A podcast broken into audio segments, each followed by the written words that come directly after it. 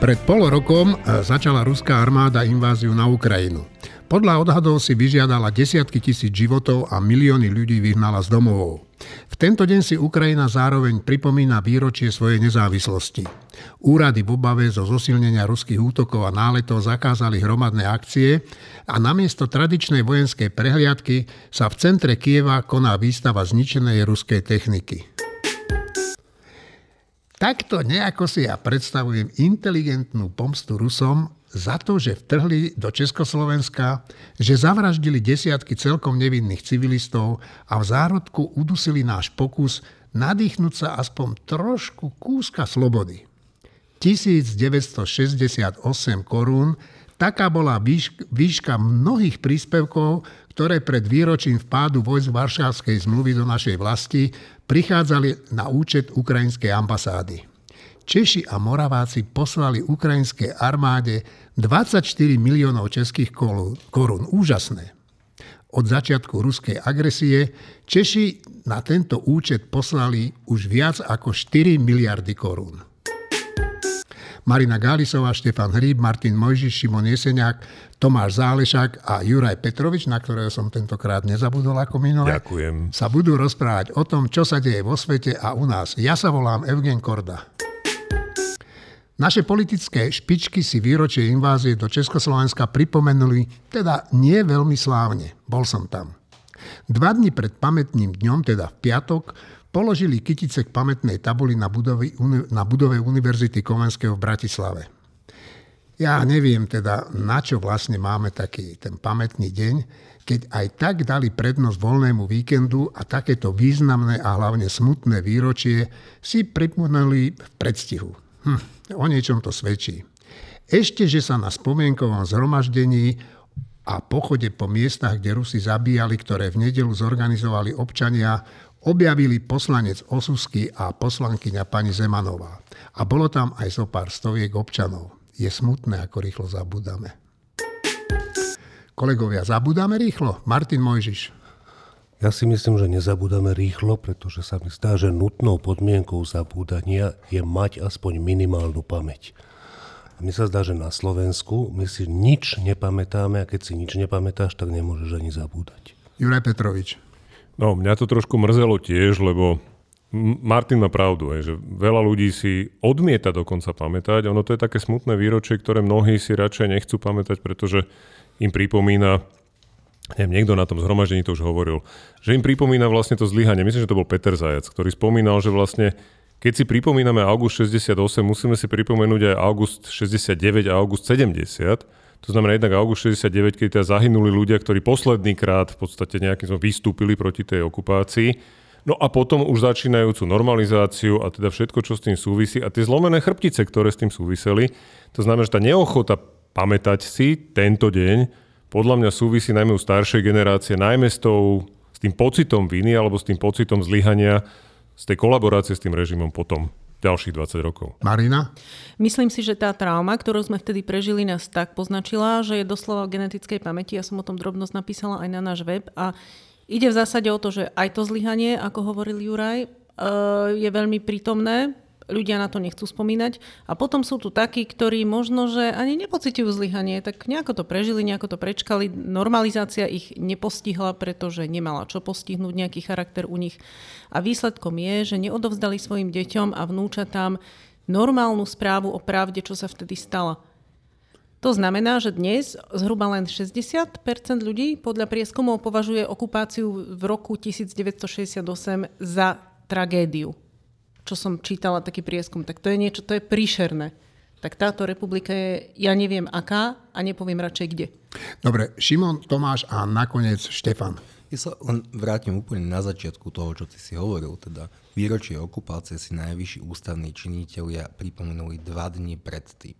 Keby v tom bola nejaká symbolika, no tak nech to para tlačí tom nebola žiadna symbolika, v tom bola snaha mať voľný víkend, tráviť to s rodinou, na bicykli, na horách, na kúpalisku, kdekoľvek inde.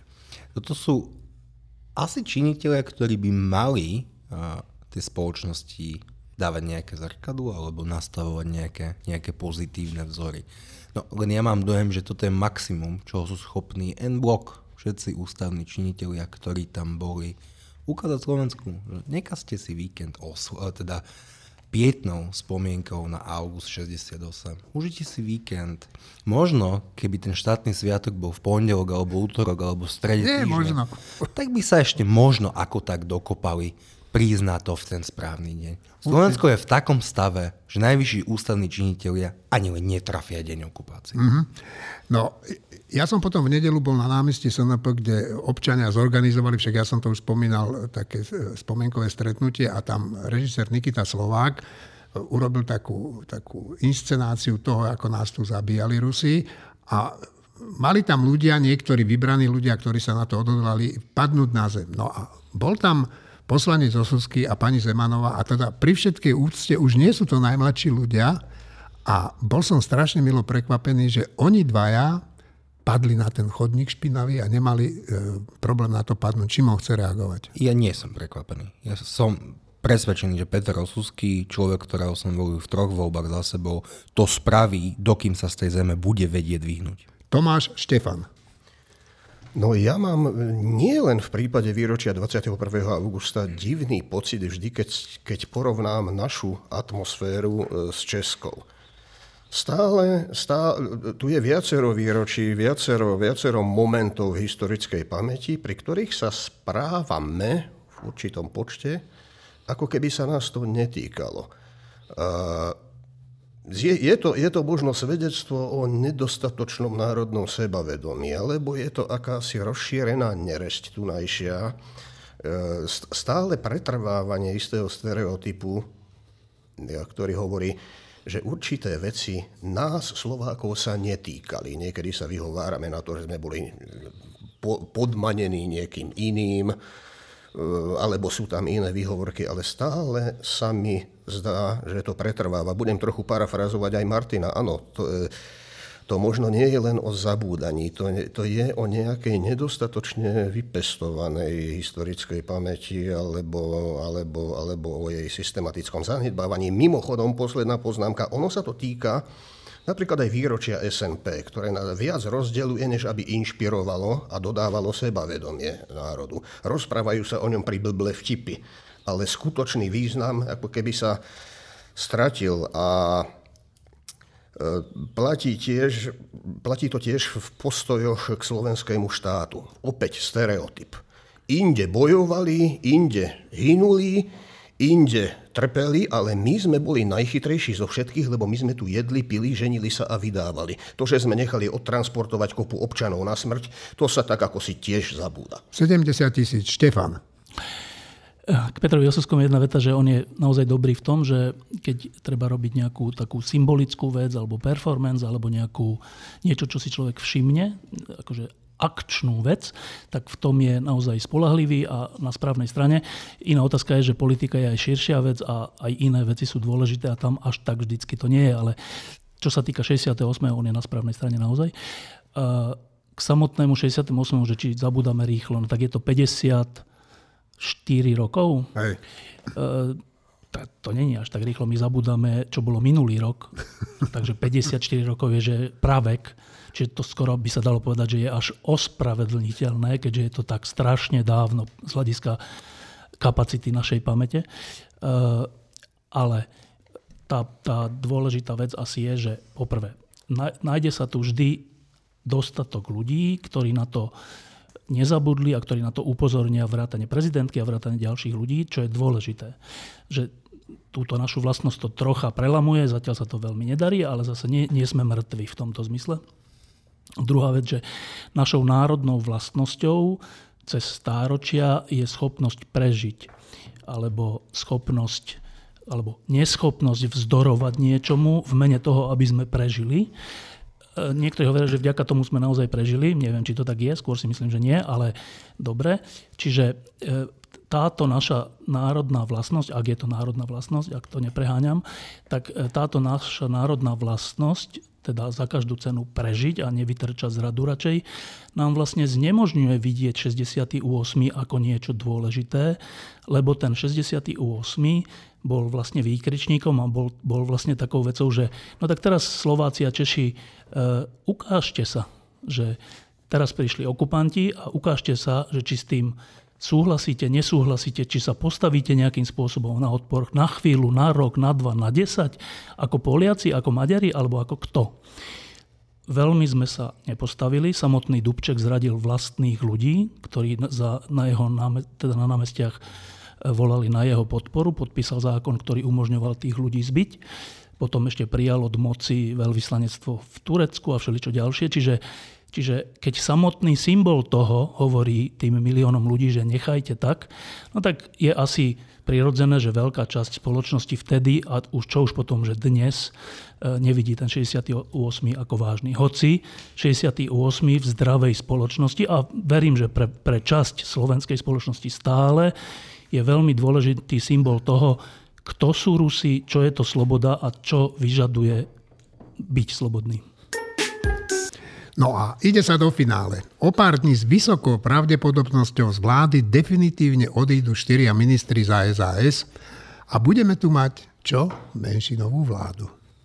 Neochotu Igora Matoviča urobiť štátnické gesto a v mene záchrany tejto koalície odstúpiť zo svojho postu veľmi zaujímavo v rozhovore s Monikou Tódovou v denníku N okomentoval kto? Bývalý policajný prezident Jaroslav Spišiak. Nikdy som sa nevyjadril politicky, nikdy som politikom nič neradil, neodkazoval. Tak to nebudem robiť ani teraz. Ale môžem povedať, čo by som robil ja, ak by som bol na mieste pána Matoviča.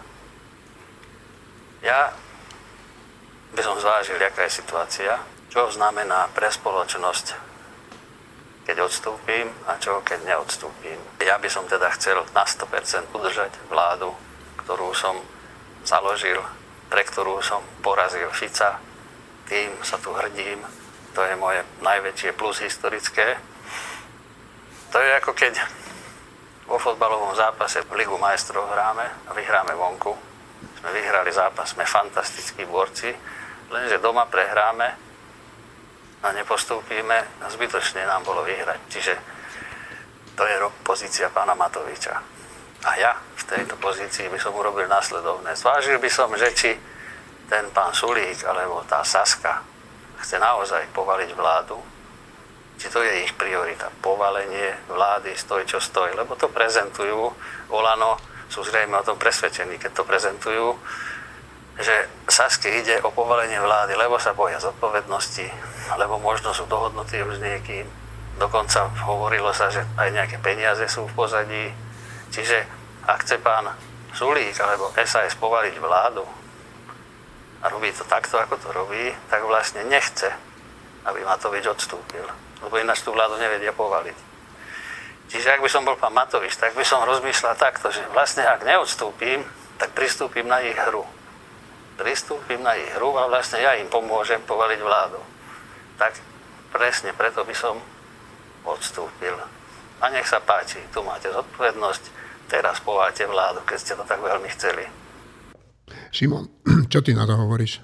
No ja sa opäť vrátim k tvojim slovám, pretože ty si vo svojom preslove povedal, že Igor Matovič odmieta spraviť štátnické gesto. Ja, keď si povedal tie slova, že štátnické gesto, tak ja som si predstavil, že koho ja považujem za štátnikov, tak to sú ľudia ako Ronald Reagan, Maggie Thatcher, Václav Havel a ďalšie. Potom si tak akože spomeniem na nejaké štátnické činy, ktoré sú trochu bližšie uh, Gigorovi?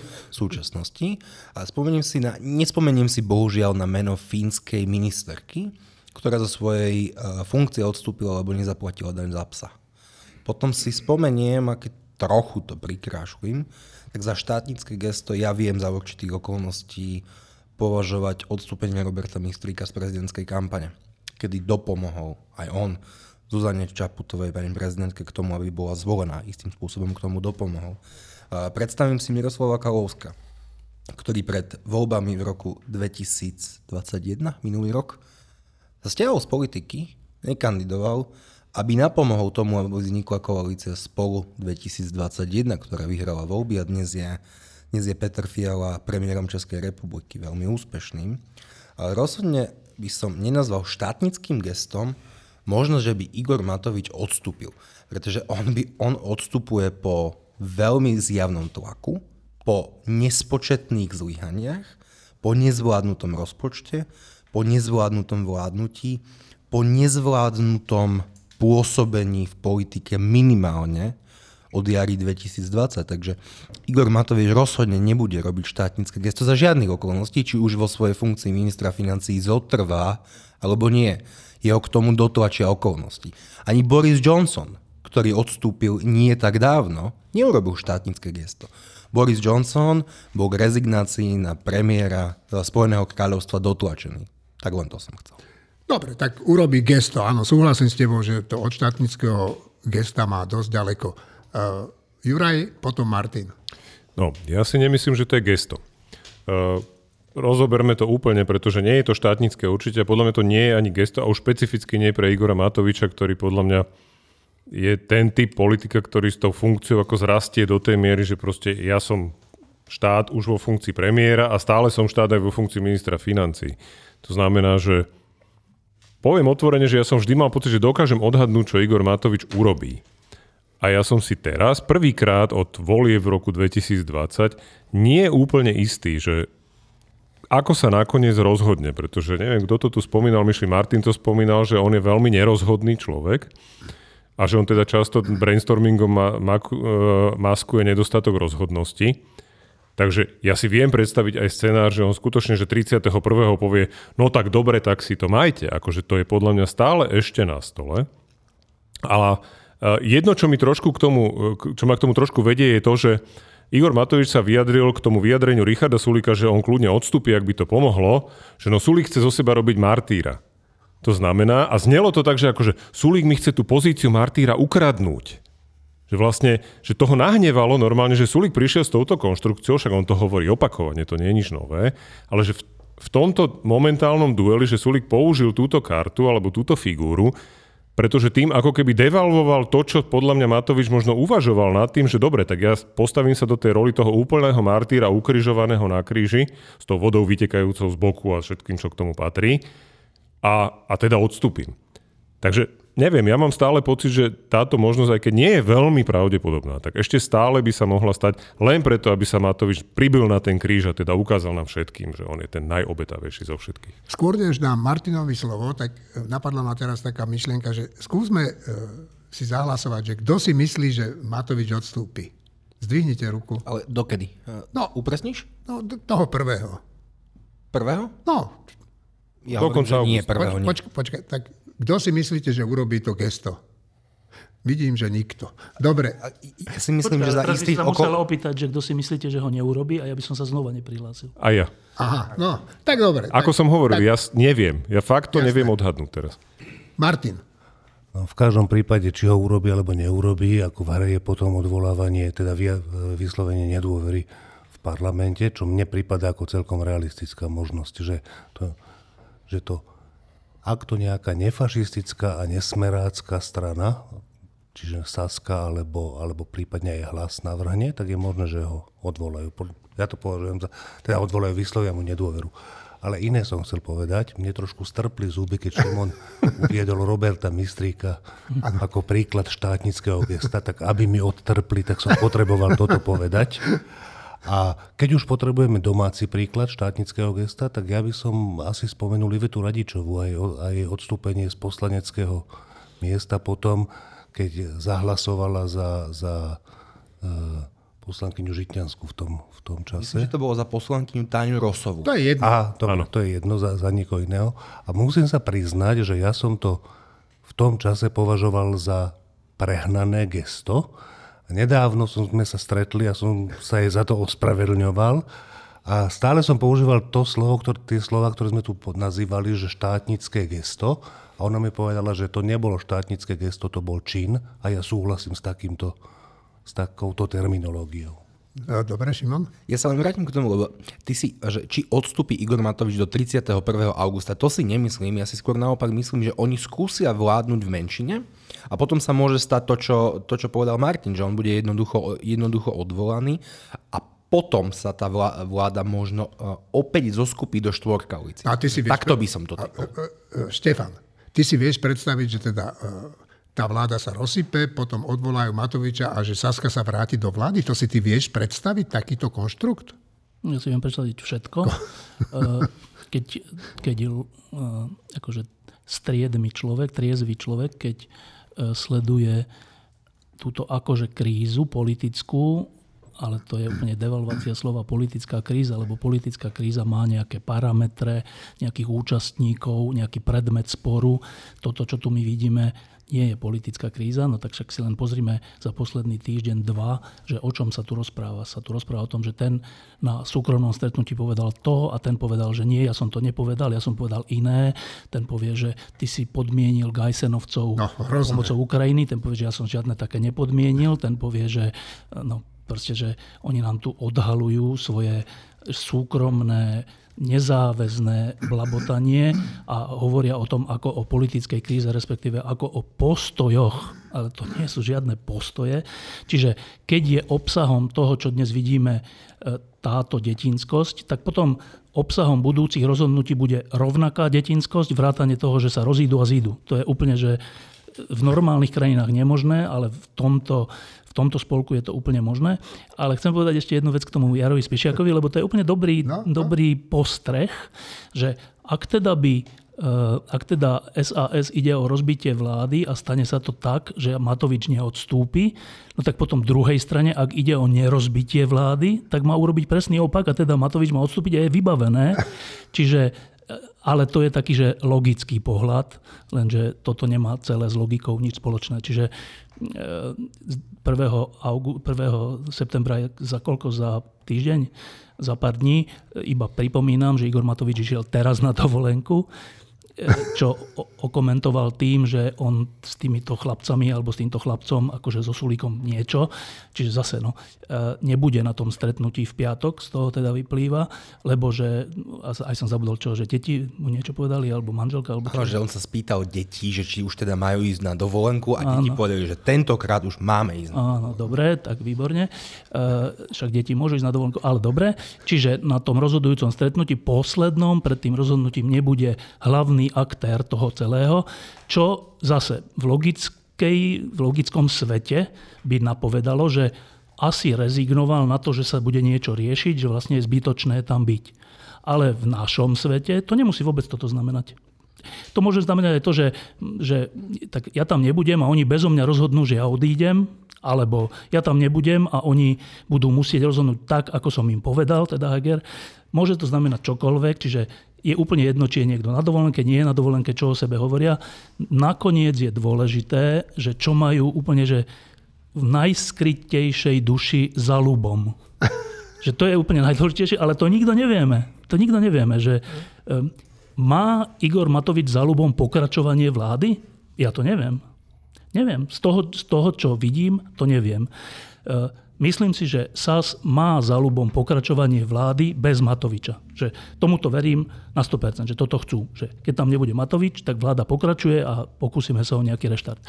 Ale čo chce v skutočnosti Olano, s čím kalkuluje, Olano je kto? No, tak Olano je Igor Matovič, neviem. A ani sa to nedá zistiť.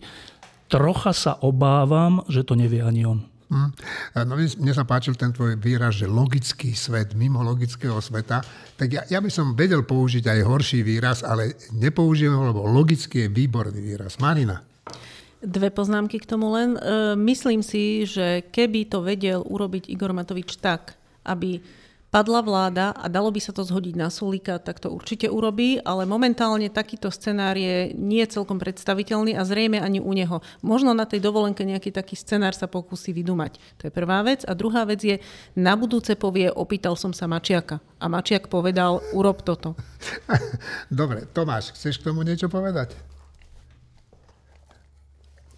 Tomáš, no? Nemôžem si pomôcť eh, pri tých dnešných udalostiach, či už ich nazveme krízov alebo nie, si, si, mi stále vyvstáva na mysli aj rok 2011 e, ťahanice vo vládnej koalícii, vlastne roky 2010-2011. E, netvrdím, že išlo o totožnú situáciu, tvrdím však, že išlo o situáciu podobnú. Ďalej tvrdím niečo, čo sa možno nebude páčiť, že Matovič, pripúšťam, je hlavný vinník stavu ale nie je to jediný exkluzívny vinník a nie je to, nejde o psychické zlyhanie, nejde o psychopatológiu, ide o morálne zlyhanie viacerých ľudí. A obávam sa, že aj po roku 2011, aj po tomto roku zostane u nás viacero nezodpovedaných otáznikov a obávam sa, že toto obdobie od roku 2010 až, až po dnešok vôjde do dejín ako obdobie, keď hlupáci nedokázali vládnuť a nedokázali ani akceptovať vládu. No a poďme teraz rýchlo preč od politiky a, a poďme do prírody. A českí a slovenskí vedci zistili, že to, čo si väčšina z nás myslí, nie je pravda. O čo ide? No jednoducho o medvede. Podľa vedcov je ich počet totiž stabilný už celé 10 ročia. Hovorí Erik Baláš. Na telefóne mám Erika Baláža. To je človek, ktorý sa dlhodobo venuje e, dianiu v slovenskej prírode. A teraz sa stala taká zaujímavá vec, že mm, urobili geneticky, genetické ščítanie počtu medveďov na Slovensku a z toho genetického ščítania vyplýva, že tá populácia sa za posledných 10 rokov alebo niekoľko 10 ročí vlastne ani nezmenila, že tých medveďov je stále rovnako. No tak moja prvá otázka, čo je toto genetické ščítanie a či je to spolahlivé? A potom poďme už k tým medveďom. Mhm. Toto genetické sčítanie je vlastne sčítanie genetických vzoriek, ktoré sa dajú nájsť v čerstvom truse medveďa alebo napríklad v srsti alebo v nejakých iných biologických častiach tých medveďov. A vlastne za asi dva roky sa podarilo zozbierať viac ako 2000 uh, takýchto vzoriek. Z toho počtu sa dá celkom spoľahlivo určiť počet medveďov, aj keď v 2000 vzorkách nenájdeme úplne všetkých jedincov, ale tým, že niektorých nájdeme 7 krát, niektorých 5 krát, niektorých 3 krát, niektorých iba 1 krát, tak z toho rozlešenia pravdepodobnosti vieme vypočítať, že koľko jedincov sme nenašli vôbec. Čiže ja si vymyslím, k tomu sa pripočítalo, dajme tomu 30%, a plus minus môže tam byť nejaká chyba, dajme tomu 100 jedincov, ale to číslo je relatívne veľmi presné a určite je to najlepší a najspoľahlivejší údaj, aký máme. A nedá sa o tom veľmi diskutovať, že by to bolo niekde úplne o tisíc chyba alebo niečo podobné. Jednoducho takto to s tými našimi medveďmi je. Čiže nič dramatické sa nedieje. No a čo z toho teda vyplýva pre nás, obyvateľov tejto krásnej slovenskej krajiny, ktorá sa e, trasie pri každej odstrachu, pri každej zmienke o prednožených medvedov. Čo to pre nás znamená? No, treba sa zbaviť tej davovej psychózy, ktorú tu máme s medveďou. Uh, ono je to tak, ja to sledujem teda dlhodobo, že vlastne šíria sa len tie negatívne správy o medveďoch, pretože ja napríklad bežne medvede, ktoré sa pasú na lúke a samozrejme správy na Markíze to nedajú. Ale keď sa stane niečo dramatickejšie,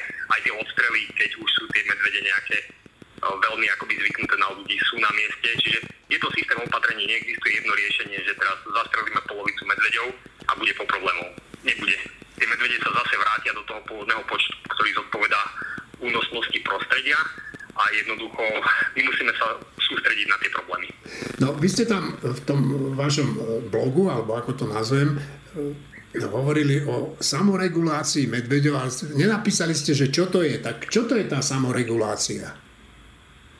No, v prírode existujú tisíce druhov a nikto sa nestará o ich početnosť a nepremnožia sa všetky do, do nekonečna. A takisto to platí aj o medveďoch. A jednoducho, tých medveďov je toľko, koľko umožňuje to prostredie, to znamená počet, množstvo potravy, množstvo miest na nejaké úkryty alebo miesta, kde sú vhodné lokality na preloženie medvedíc. A vlastne keď ich je už menej, tak tie medvede sa regulujú rôznym spôsobom. Jeden z nich, taký najznámejší, je to, že tie veľké samce usmrcujú mladé medvede, väčšinou teda tiež samce, alebo niekedy aj samice. Keď uh, ten starý medveď nie je otcom mláďat a stretne nejakú medvedicu, tak on sa snaží tie mláďata usmrtiť. A, a potom sa tá medvedica dostane do rúje skôr a vlastne on môže byť otcom tých, tej ďalšej generácie mláďat. Čiže to je taká akoby jeho motivácia. Potom, keď tie mláďata náhodou prežijú tie 2-3 roky, čo sa mnohým nestane, ale mnohým sa ešte stane, tak napríklad samce si musia hľadať vlastné teritorium a oni putujú po krajine z jedného pohoria do druhého, lenže tam všade sú tie iné veľké samce a opäť sa stane, že ten veľký samec, keď má príležitosť, tak toho malého samca jednoducho buď ho vyženie, zraní, zabije, zložerie.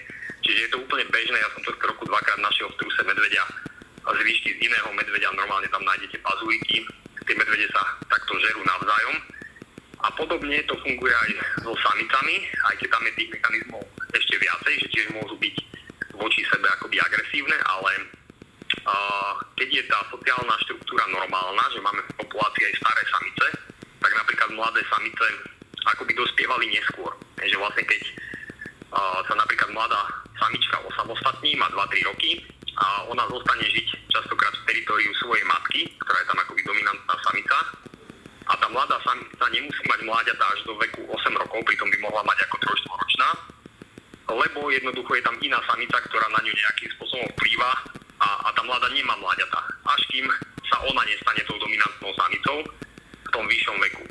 No a preto, napríklad aj to, čo sa tí poľovníci akoby nechápu, že aby sme nestrielali, tak musí rásť ten počet No nemusí, lebo my keby sme napríklad zastrelili dominantnú samicu, ktorá by treba pohľa bez mláďat, tak zrazu môžu dve, tri mladé samičky mať mláďata.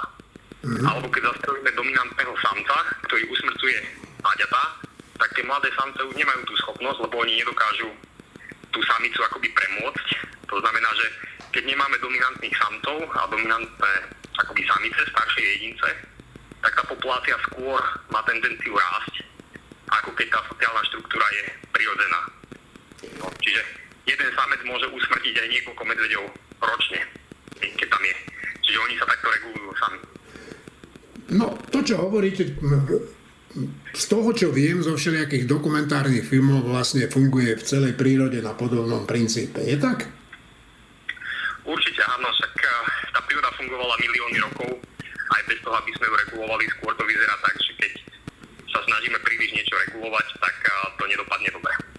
No, ja by som k tomuto dodal len dve veci. Že poprvé sa ospravedlňujem za tie poruchy v, v, tom, tom telefonáte, proste to tak je.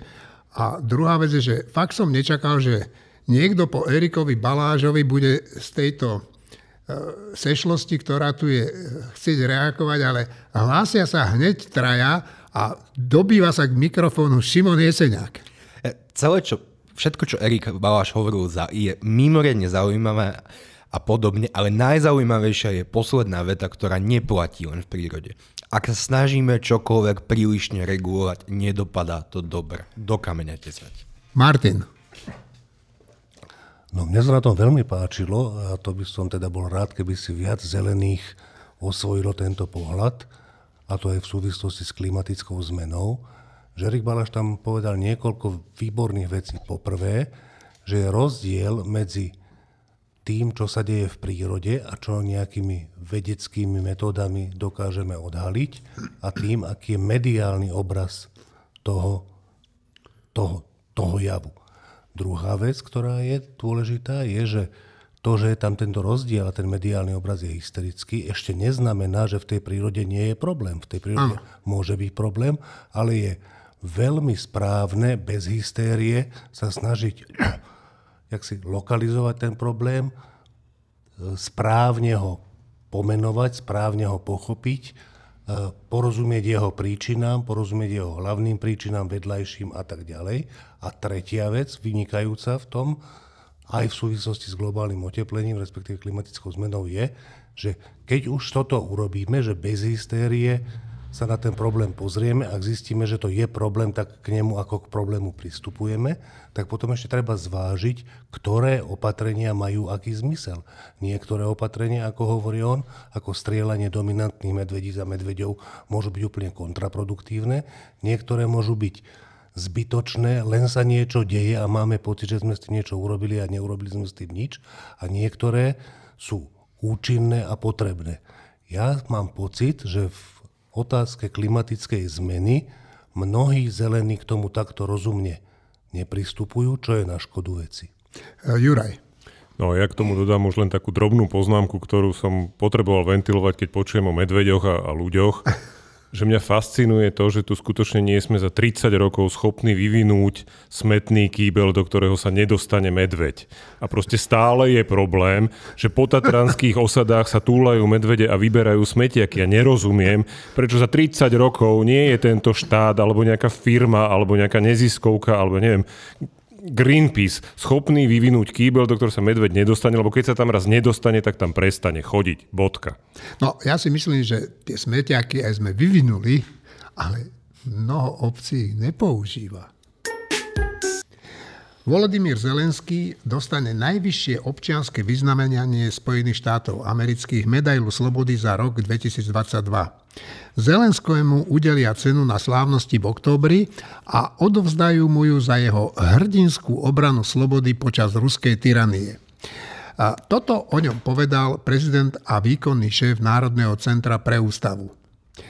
Prezident Zelenský odvážne viedol ukrajinský ľud pri obrane slobody pred ruskou tyraniou a jeho odvaha inšpirovala ľudí po celom svete, aby bránili liberálnu demokraciu a právny štát.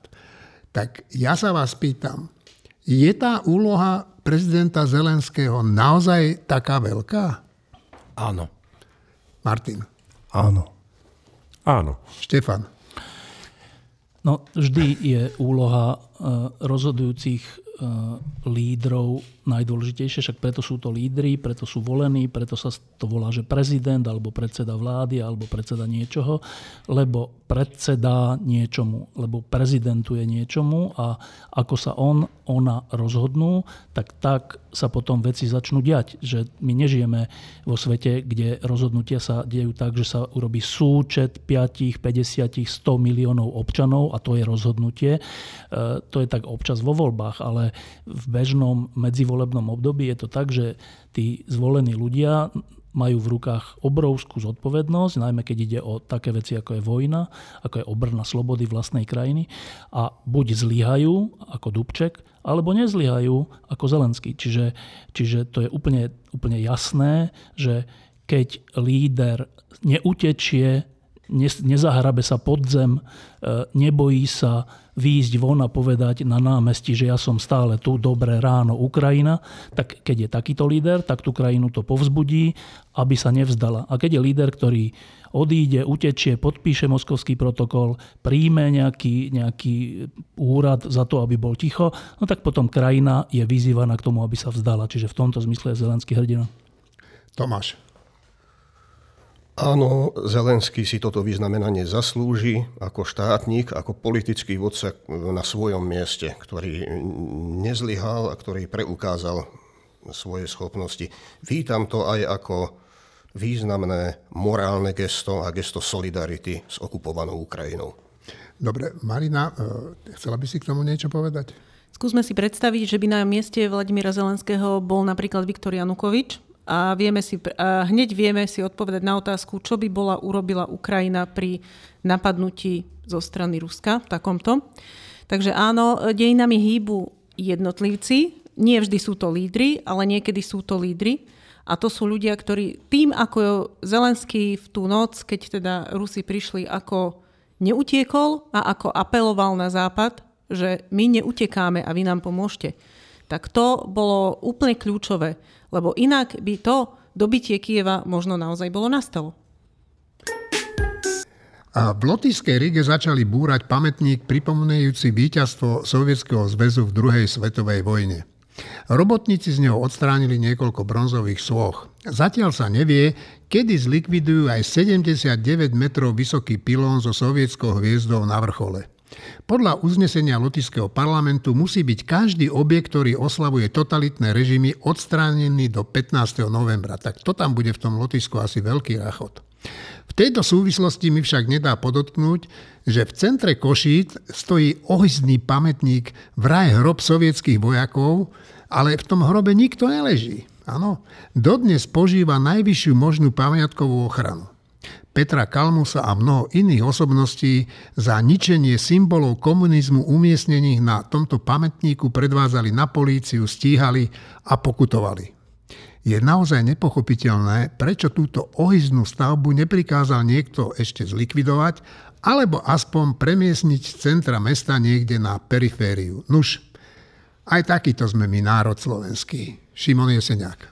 Takéto pamätníky a ich období sa nenachádzajú len v Košice. Košice vôbec nie sú raritou, napríklad sa nachádza aj v Levoči, odkiaľ som. A ja by som trochu dodal aj kontext viacerí ľudia sú mimoriadne nahnevaní, že takéto pamätníky sa uh, nachádzajú na námestiach, na historických miestach a podobne.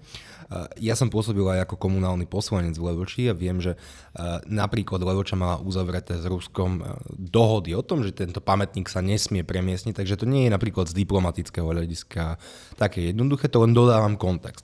To, že to tam nemá čo robiť, je druhá vec. To, že je tam navyše kosak a kladivo je škandalózne. Navyše tu máme nejaký zákon zjavne nefungujúci, uh, ktorý je namierený voči, voči totalitným, uh, totalitným režim, symbolom, režim, symbolom, symbolom režimom. Ale obdobné, obdobné pamätníky a pamätné tabule máme uh, i vojnovému uh, slovenskému prezidentovi Tisovi. Ja som odkračal 130 km zo Svienčimu do Žiliny, vystúpil som na hlavnej stanici a po 200 metroch na pamiatku sme kráčali Alfred, uh, Vrbu a Veclera. Prvú vec, ktorú si pamätám v Žiline, je pamätná tabuľa Tisovi, z budovy, z ktorej vyhlásil samostatnú republiku. Takže my sme sa už v mnohých podcastoch o o dejinách ako kultúrnej traume e, rozprávali a toto je len symbol tejto kultúrnej traumy a toho, že sa nedokážeme vysporiadať s vlastnou minulosťou. No, ja si myslím, že vo veľkej miery to nevysporiadanie sa s vlastnou minulosťou súvisí aj s, aj s tým, o čom sme sa tu bavili predtým, o tom, že, že chceme zachrániť sa, prežiť nejako, že sme ako tá tráva, ktorá sa ohýba vo vetre a nezlomí. Ale aj naši reprezentanti politicky by mohli pritlačiť na to podobne ako v Litve, či v tom v, v, v Lotisku a dať taký zákon, že musia tie pamätníky byť buď zničené, alebo premiestnené. Martin Mojžiš.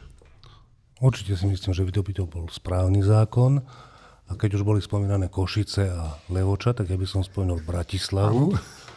Eh, kde Slavín, teda konkrétne ten falický, obrovský symbol, ktorý tam stojí nad Bratislavou a na ňom je ešte taký ruský vojak so zástavou, ktorý, ale keď sa na to človek pozerá z dola, tak to vyzerá, ako keby to bol taký trpaslík, ktorý tam naťahuje prezervatív na ten, na ten falický symbol. To podľa mňa má ísť rozhodne preč.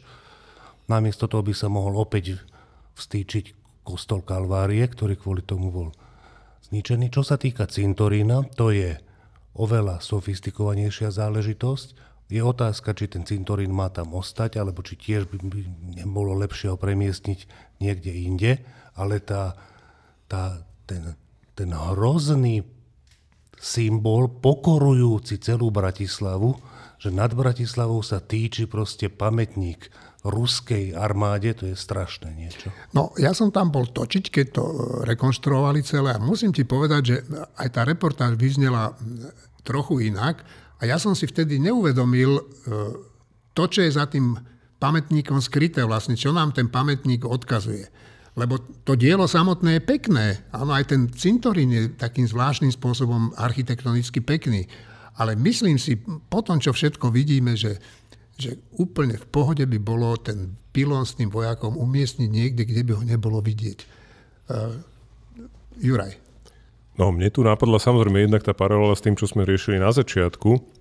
Ja mám pocit, že ten postoj k tým našim dejinám je často taký, že my sme neboli aktérmi tých dejín, ale príjimateľmi, že nám sa to proste stalo, že to je taký ten tiež jeden z, jeden z tých národných športov, že my vlastne za to vôbec nemôžeme, že nám sa to len tak prihodilo nejak a my sme teda, no čo nám iné ostávalo a ja považujem za to, jak Števo hovorí, tie národné vlastnosti, ja považujem tú národnú vlastnosť, schopnosť neuveriteľným spôsobom ohnúť chrbát. Pred kýmkoľvek, kto príde, kto to obsadí, kto si, kto si uzurpuje moc. A ja mám pocit, že to, ale to prežilo aj november 89, že tu stále je strašne veľa ľudí, ktorí majú pocit, že to sú tí hore, ktorí majú tú obrovskú moc a tí proste môžu prakticky všetko. A, a potom my sme tu tí malinky, ktorí aj tak môžeme len ohnúť chrbát my vlastne nemáme žiadnu moc, čo je samozrejme nezmysel. Napadla mi ďalšia paralela s tým odstraňovaním tých pomníkov a podobných vecí, kde máme krásny príklad na tej Prahe 6. Je ten starosta Prahy 6, tak v prvom rade nechal odstrániť konevou pomník, v druhom rade premenoval proste ulicu, ulicu na ktorej sídli e, ruská ambasáda na ulicu Borisa Nemcova. Tak to sme aj u nás urobili. Chodník, ktorý je za ambasádou, je chodníkom Anny Politkovskej a ešte si myslím, že tá ulica za, ďalšia za ambasádou je tuším pomenovaná ešte po, neviem už presne, kom, ďalšom ruskom disidentovi. A plus hneď, jak začala vojna na Ukrajine, vyzval ruskú ambasádu, aby okamžite vypratala všetky diplomatické školy, pretože aj tak pôjdete domov, nepotrebujete tu mať deti a my tam ubytujeme ukrajinské ženy, ktoré budú utekajú pred vašou agresiou. Čiže je to vždy aj o tých ľuďoch, ako sme hovorili. A na Slovensku bohužiaľ áno, Košice sú ukážkový príklad, kde kosáky s kladivami pravidelne niekto odstraňuje, niekto ich tam pravidelne znovu lepí čo považujem teda za skutočne akože zhuviežilosť. Šimon a potom, ja, už len, potom Štefan. Ja len chcem uh, Juraja doplniť, že a ešte myslím, že hovoríš o Pavlovi Novotnom, teda o starostovi mestskej časti uh, Žeporie. Nie, Nie, Praha 6. Dobre, tak ešte aj Pavel Novotný, uh, ktorý mimo iného mal také slávne vystúpenie v ruskej, v ruskej televízii, kde im rovno povedali, ste okupanti, na čo ho oni vypýtal, uh, vypínali a podobne. Napríklad dal postaviť prvý pamätník Vlasovcom, ktorí sa priamo podielali na, na oslobodzovaní Prahy, takže tí českí starostovia v Prahe sú v tomto až, až svetoznámi, že sa toho naozaj neboja. Štefan?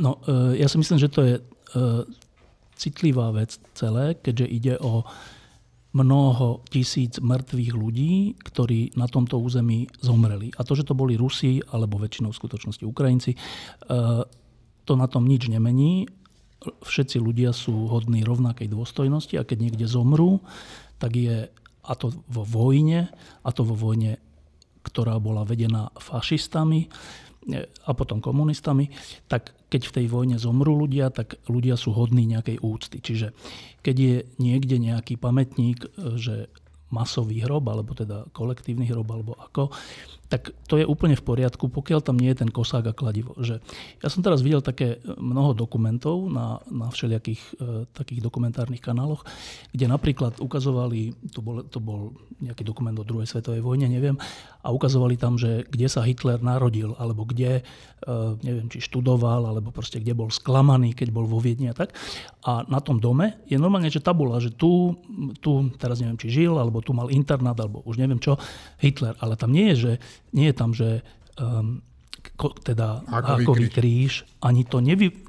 Tá tabula nie je v zmysle, že a, o, to je perfektné, že tu bol. To je, že historická vec, že človek, keď to číta, tak nemá pocit, že idem to strhnúť, lebo to je propagácia fašizmu. Nie, to je, to je akože udržiavanie pamäte. Že my, no. A to je podobné, by to mohlo byť aj tu, že keď tu zomreli tisíce ruských, ukrajinských a iných vojakov, tak je úplne správne si to pripomenúť, pripomenúť a, a vzdať im nejakú, nejaký hold alebo nejakú pamiatku alebo tak. Keď tam ale daj, lebo to je tak, že to vzniklo za komunizmu samozrejme a komunisti chceli tomu dať tú pečať toho kosáka a kladiva, že teda oni tu zomreli kvôli tomu, aby sme si tu mohli vybudovať komunizmus. Ale oni to tak celkom nebolo. Oni tu zomreli, lebo im to Stalin nariadil, lebo Stalinovi na ľudských životoch vôbec nezáležalo. A cieľom nebolo nás oslobodiť, ale nás dať do e, komunistického tábora, čo sa aj po 45. a 8. podarilo. Čiže v tom je to tá ťažkosť toho, že tie pamätníky vrátane Slavína robili komunisti na schvál také, aby dominovali, aby sme mali pocit všetci, že tu dominujú Rusi alebo komunizmus alebo proste toto. A keďže my už teraz ale nemáme komunizmus, no tak máme s tým problém. Že, a čo no, lenže problém je, že odstráňovanie toho je pre mnohých ľudí zase také, že čo, vy si nevážite to, že tu zomreli ľudia? A to je správna otázka. Čiže tá ťažkosť je v tom, že ako sa vlastne k tomu postaviť. Že ja by som tak, tak na tom, na tom cintoríne je to asi jednoduchšie, lebo tam stačí dať preč kosák a kladivo. Lebo to, že tam zomreli tí ľudia, to nikomu neprekáže. Naopak, to je hodné nejaké úcty. So Slavínom je to ťažšie, lebo čo? Že, čo je citlivý a pritom správny postup, neviem.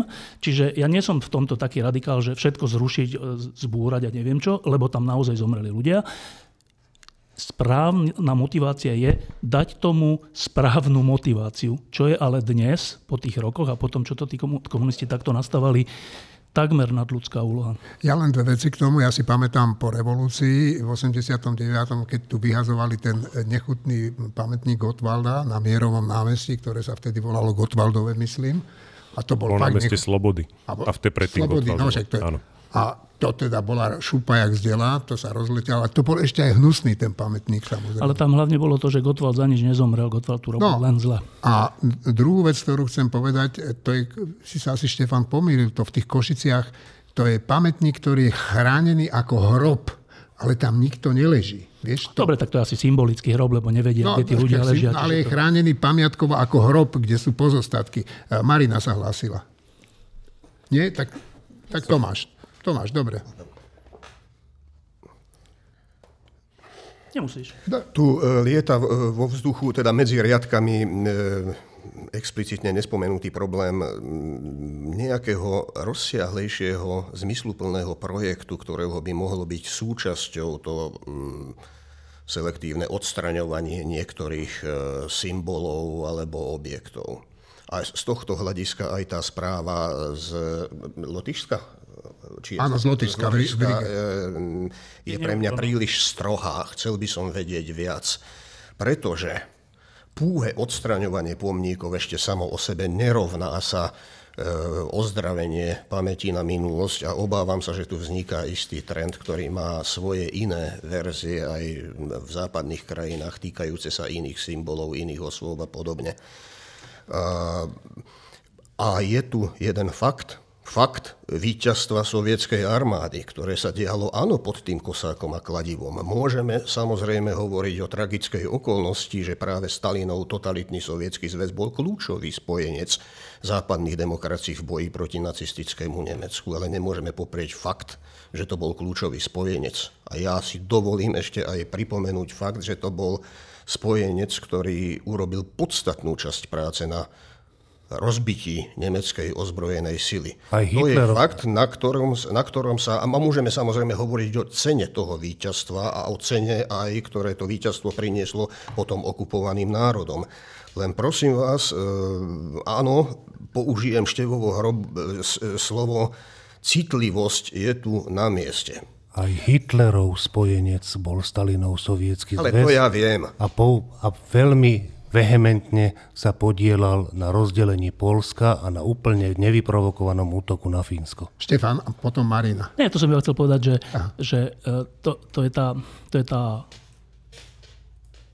čo to je, pasca, že, e, že tú vojnu pomohol vyhrať sovietský zväz, ktorý tú vojnu pomohol rozpútať. rozpútať. No tak to je taká pasca. A, a druh, ešte na druhú, že a on ju pomohol vyhrať tak, že vďaka tomu zabral veľkú časť sveta, z ktorej urobil podrobené národy sebe. Čiže to je také, to, to není, že Pírhovo víťazstvo, to ani není, že víťazstvo, to je, že víťazstvo okupáciou, čo je hrozné. Marina.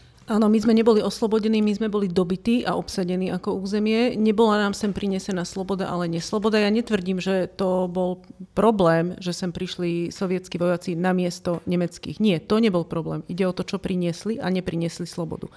A ešte je tu tá vec s tými hrobmi tak práve s hrobmi, práve komunisti sa neštítili robiť všelijaké čachre machre. Napríklad je celkom známy príbeh pri Banskej šťavnici.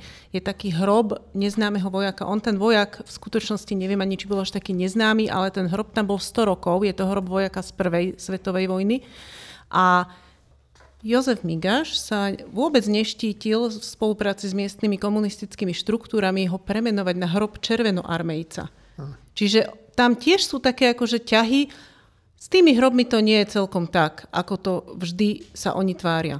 No, ja som zažil kurióznu historku, keď som pracoval v televízii Nova, tak bol som na východnom Slovensku a tam ma zaviedli k jednomu miestu, to bolo v takých poliach, taký malý pamätníček tam bol a to bol akože pamätník hrdinskému sovietskému vojakovi, ktorý tam neviem, či niekoho zachránil alebo tam bojoval a padol.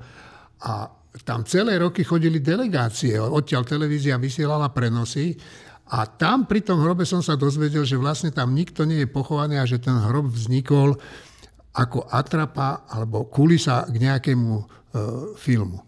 Čiže Celé roky tam chodili ľudia kláňať sa niečomu, čo neexistovalo. Martin a potom Tomáš. Juraj. Juraj, pardon. E, ja chcem len povedať k tomu, čo Štefán vravel ešte, že a to som vravel vlastne aj ja, že určite tá časť, že, že čo urobiť s cintorínom, je citlivý problém, teda a treba ho citlivo riešiť.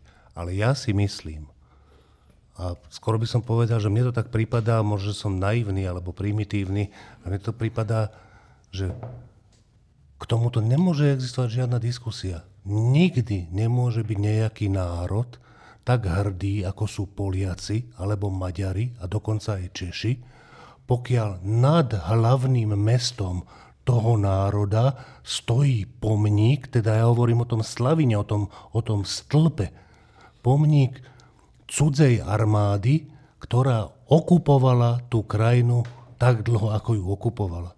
Proste, že to nie je mo. Proste, ešte raz, symboly majú svoju cenu, majú svoj význam. A Aj silu. Obro, a, obro, a obrovské sú tie veci.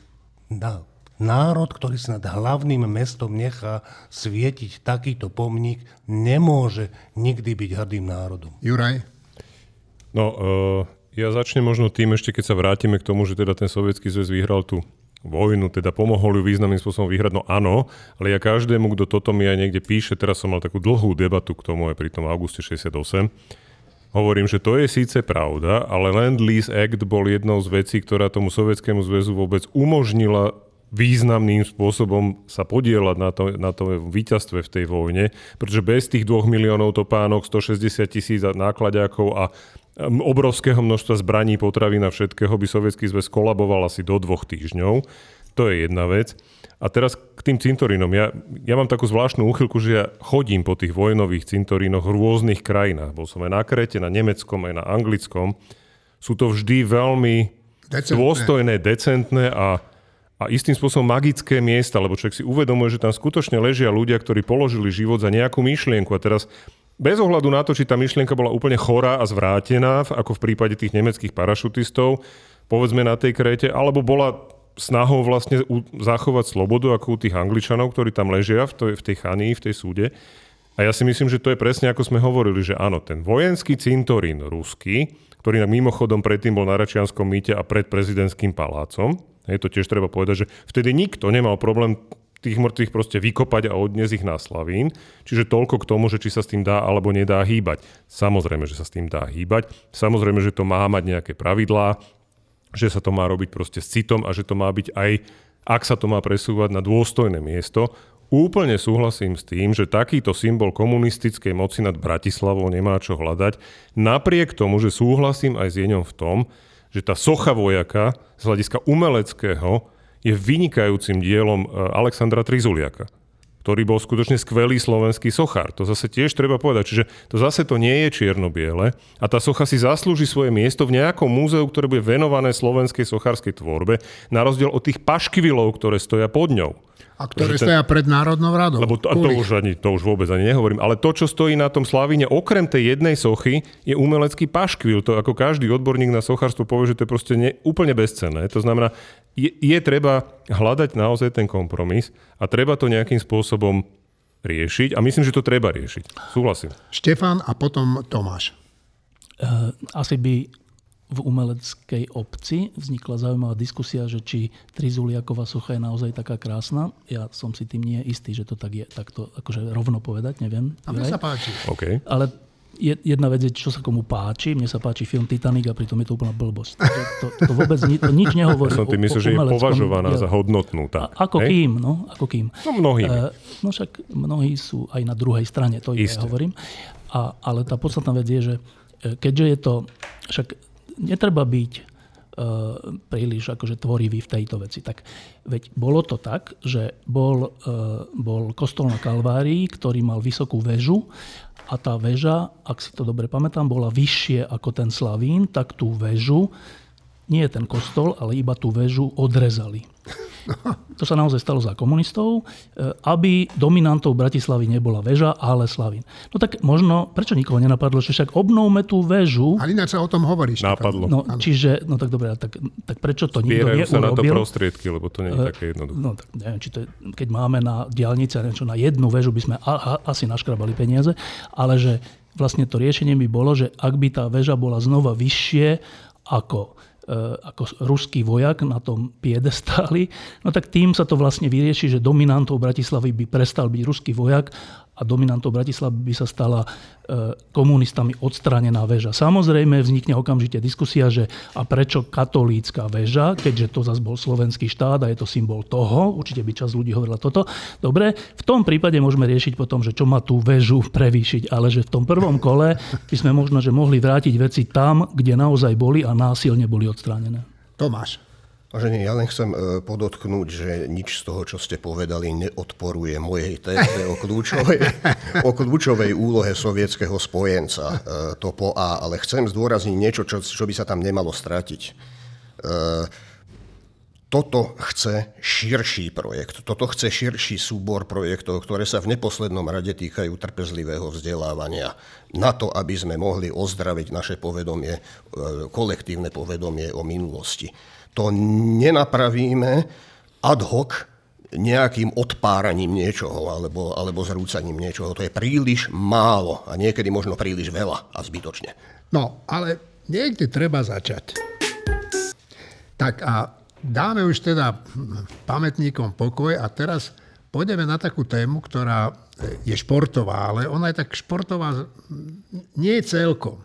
A pýtam sa vás všetkých, ako tu sedíte, že mali by naši hokejisti hrať v KHL alebo nie. E, Ja som čítal vyjadrenia svetoznámeho českého brankára Dominika Hašeka a ten tvrdí, že e, tejto súťaže by sa mali vyhýbať všetci dobrí hokejisti veľkým oblúkom. Šimon. Tu je asi potrebné trochu dodať krátky historický exkurs do KHL, že KHL vzniklo ešte o približne 10 rokov dozadu, plus minus. No, možno aj viac, no. Možno aj viac.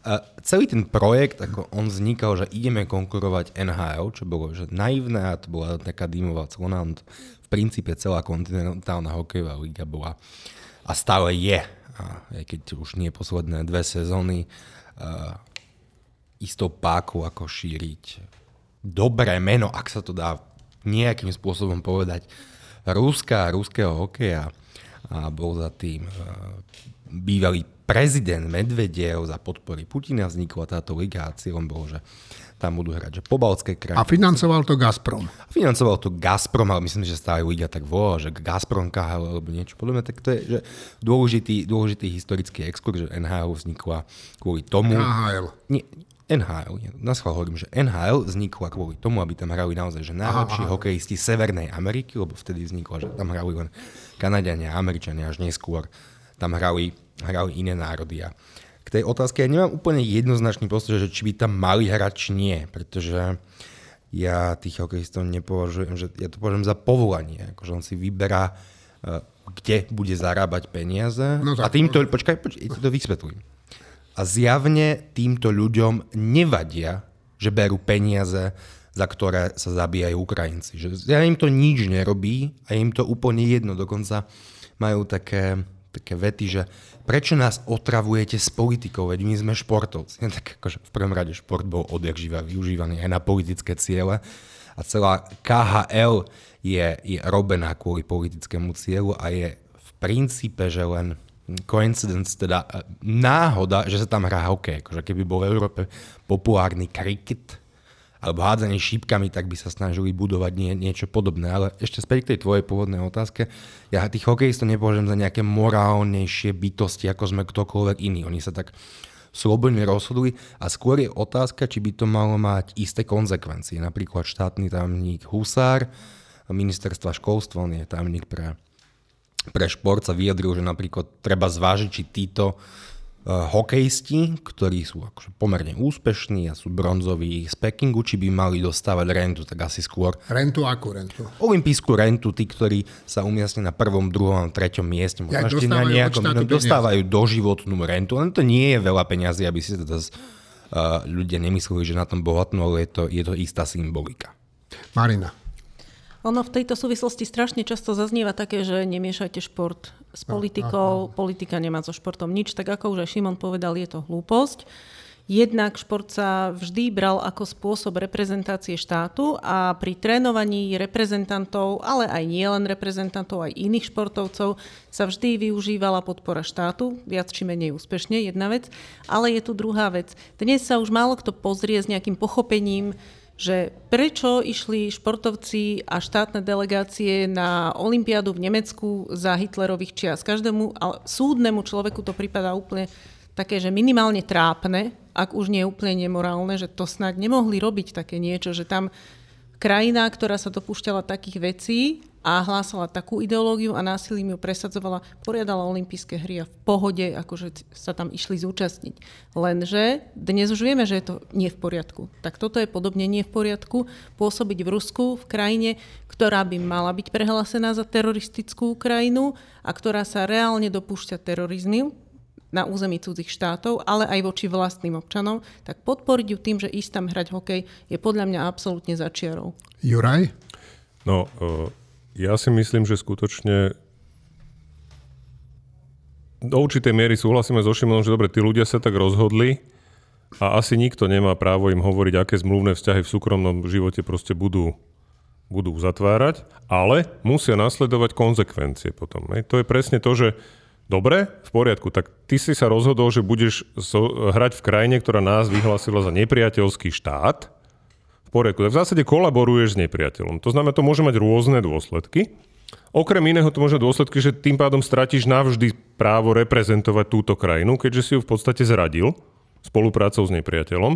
O olympijskej rente sa nemusíme baviť, mňa vôbec prekvapuje, že teda športovci dostávajú olympijskú rentu. Mňa by zaujímalo, či tá olympijská renta je aspoň dvakrát taká pri paraolimpionikoch, pretože tí majú oveľa vyššie náklady vôbec na prevádzkovanie športu, vlastný život a všetko, čo s tým súvisí. Potrebujú pomôcky, asistentov a tak ďalej. A väčšina z nich na tom nezarába. A väčšina z nich to nemá ako povolanie, ale ako skutočne koníčka, čiže v tom úplne pravom olympijskom zmysle prevádzkujú ten svoj šport.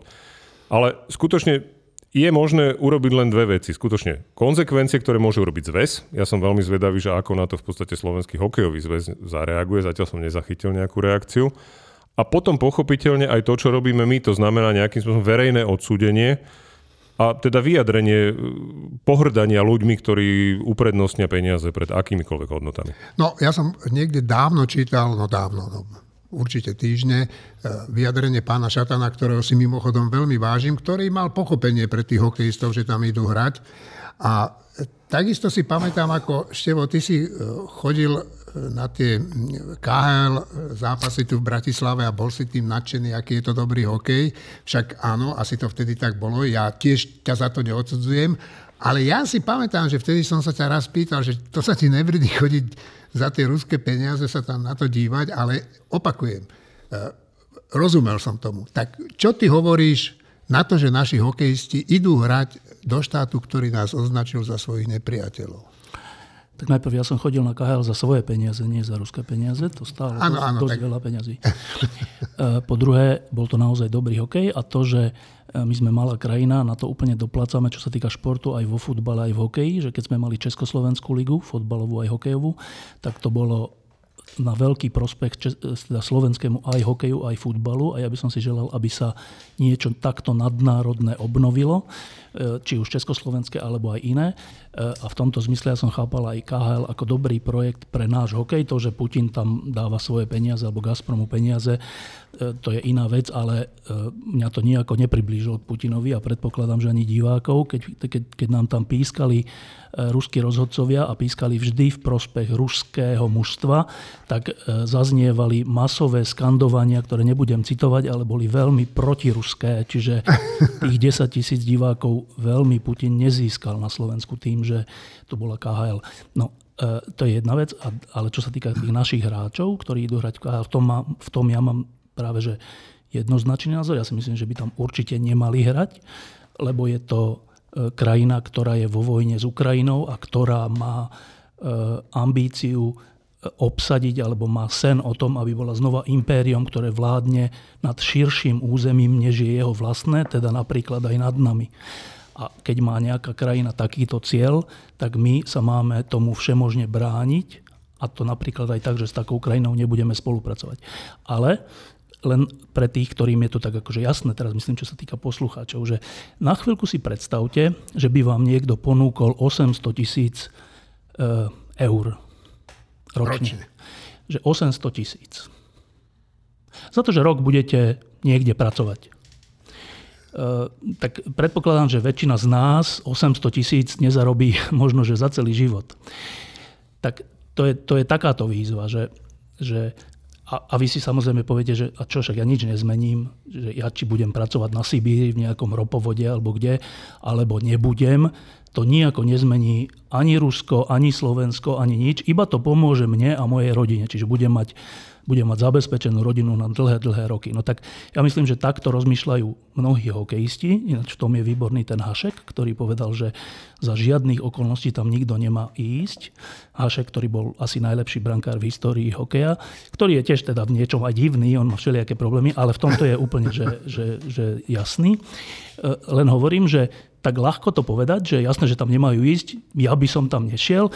No, pokiaľ niekto z nás nedostal ponuku miliónovú a neodmietol ju, tak není úplne jasné, či by sme tam nešli. Čiže to je jak s tou vojnou, že my tak hovoríme, že to je výborné, že Ukrajinci sa tak bránia. Ale keď je potom prieskum u nás, že kto by išiel brániť Slovensko, no tak vlastne koľko? 70% by povedal, že by nešlo.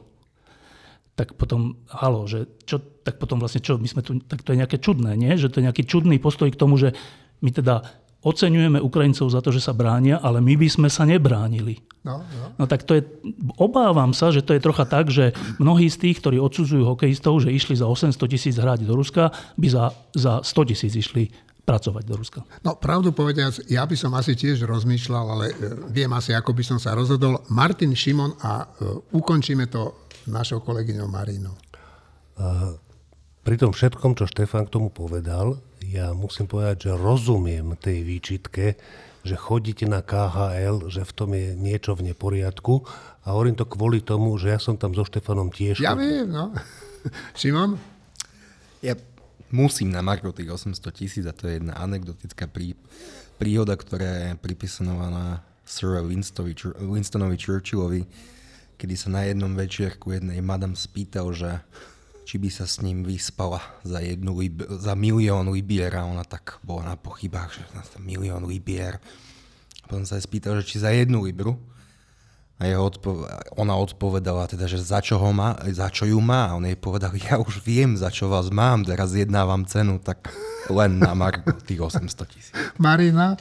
Ja som len k tej jednej veci, naš v mnohom súhlasím so Štefanom, ale úplne som sa zamyslela, že čo by som urobila, keby mi niekto ponúkol tých 800 tisíc ročne a vedela by som, že je to zo zdroja typu Putler, no tak by som okamžite povedala nie, nie je o čom.